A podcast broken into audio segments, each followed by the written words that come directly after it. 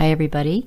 This is Vicki and Chuck. Chuck is going to be joining us with a song at the end of this message, which I started receiving on the 9th of March. Today is the 20th of March, 2022. And uh, I'm going to ask you, as I usually do, please pray over this. Ask Father if it's from Him. If it is, would you please share it? And if it is, would you please subscribe so that the algorithms will take the messages and the music out farther for a greater reach for God to be able to get these words to other people. And if you haven't subscribed to Chuck's channel, I want to encourage you to do that too. He writes beautiful, wonderful music, and you can find his channel on YouTube at uh, Chuck Adkins Music. Okay, guys, I want to say just very quickly thank you to everybody who's part of this little corner of Father's Vineyard, whether it's that you come and share uh, your comments or email us or you send in your prayer requests for the prayer map on the wall behind us, uh, whether it's that you uh, just encourage us with your words and you're praying for us and uh, and if you're helping us financially be able to survive then we just want to thank all of you. You guys are so precious to us. Um, this message i'm gonna I'm just to read because I finally sat down and wrote it. When I got the rest of it today, I I wrote it down, including the vision Father had given me and the understanding He gave in that vision, even as He was showing it to me. And but I'm going to start with a dream that He gave me a few days ago. So the message started on the 9th of March. It's going through the 20th, and the dream was a few days in between. And the dream was that Chuck was cutting my fingernails. I hadn't asked him to cut them, they weren't long because I keep them fairly trimmed.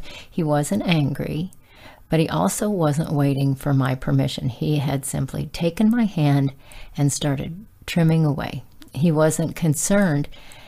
I noticed that as he cut, he wasn't concerned about the appearance of the nails, but he was more concerned and not happy with the length of them.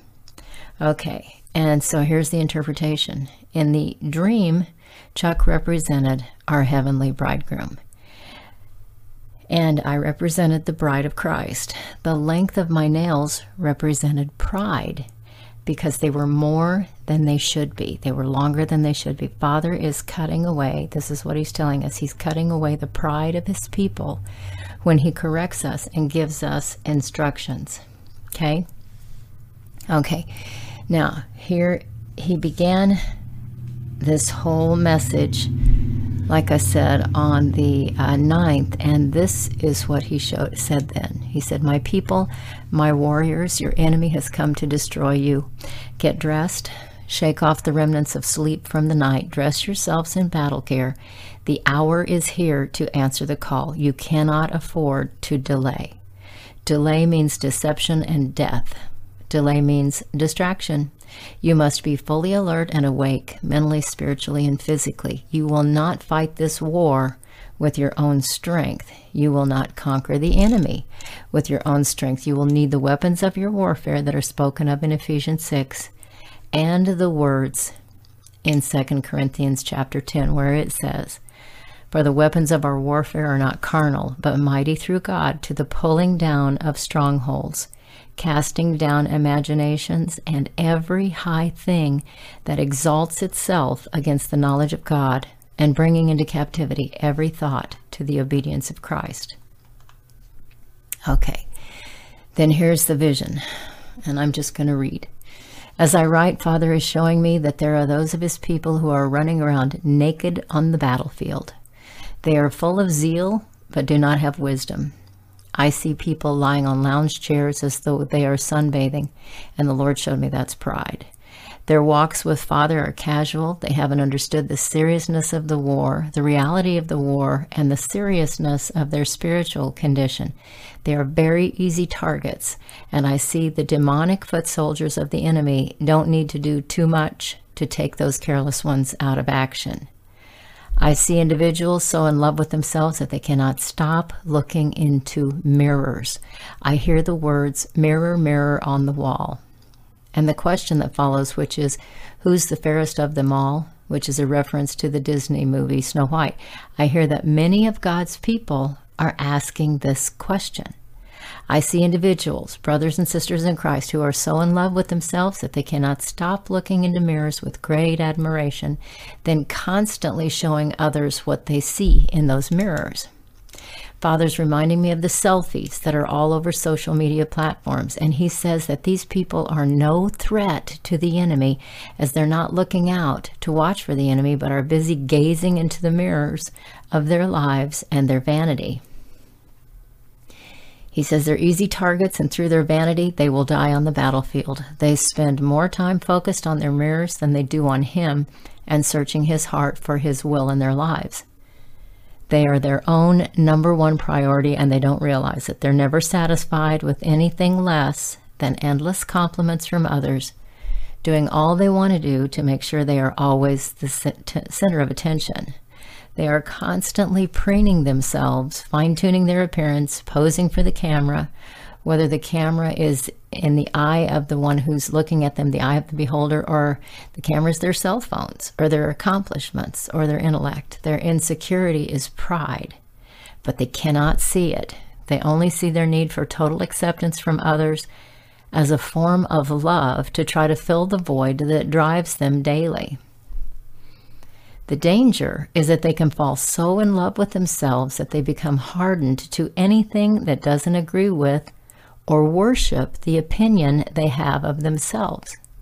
They see their mirrors as the weapon that keeps the inadequate feelings at bay. They crave the attention of others and constantly waste their time on finding more ways to get that attention. Okay, they cannot fully engage against the enemy as long as the mirror remains in their hands, as they will always be lifting up self instead of God.